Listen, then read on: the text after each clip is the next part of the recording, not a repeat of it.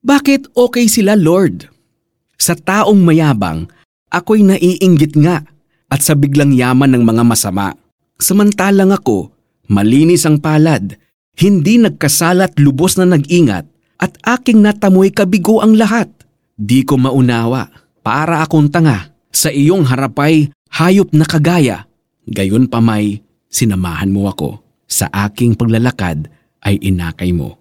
Mga awit 73.3, 13, 22-23 Bakit kaya kung sino pa ang mayayabang, mga mandaraya at mga mapang-api, sila pa ang mga yumayaman at gumaganda ang buhay, samantalang ang mababait, mga gumagawa ng mabuti, at mga matulungin ay hirap sa buhay at hindi sigurado kung sa makalawa ay may pambili sila ng pagkain o pambayad ng kuryente.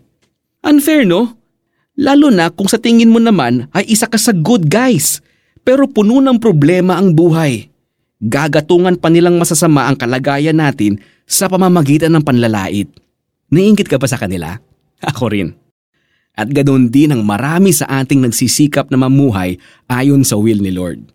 Marami sa atin ang nagtatanong, tulad ni Asaph na sumulat ng mga awit 73. Para saan pa na nagpapakabuti ako? Mas maganda sana ang buhay ko kung katulad ako ng masasama. Pero mabuti at matuwid ang Diyos.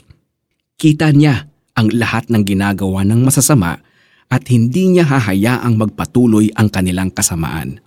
Ang sabi ng mga awit 37, Huwag kang mabalisa dahil sa masama Huwag mong kainggitan liko nilang gawa. Katulad ng damo, sila'y malalanta. Tulad ng halaman, matutuyo sila. Umasa ka sa Diyos. Ang mabuti gawin at mananahan kang ligtas sa lupain.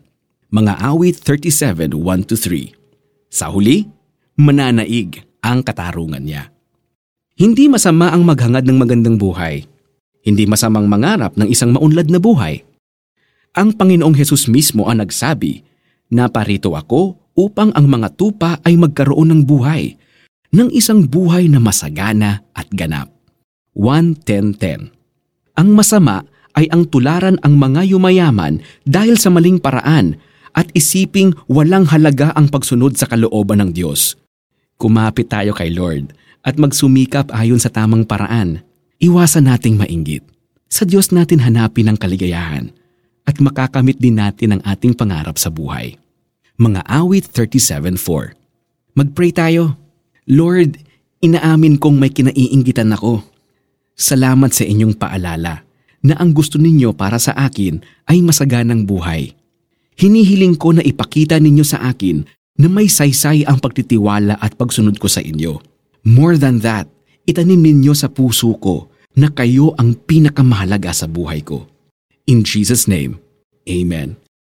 Para sa ating application, ilista mo ang isang bagay na kinaiinggitan mo sa iba. Sa kabilang banda, ilista mo rin ang mabubuting bagay na meron ka. Iwaksi mo ang inggit at paniwalaan na ang ibinibigay sa iyo ni Jesus ay masaganang buhay. Sa taong mayabang ako'y naiinggit nga at sa biglang yaman ng mga masama. Samantalang ako, malinis ang palad, hindi nagkasalat lubos na nag-ingat at aking natamoy kabigo ang lahat. Di ko maunawa para akong tanga.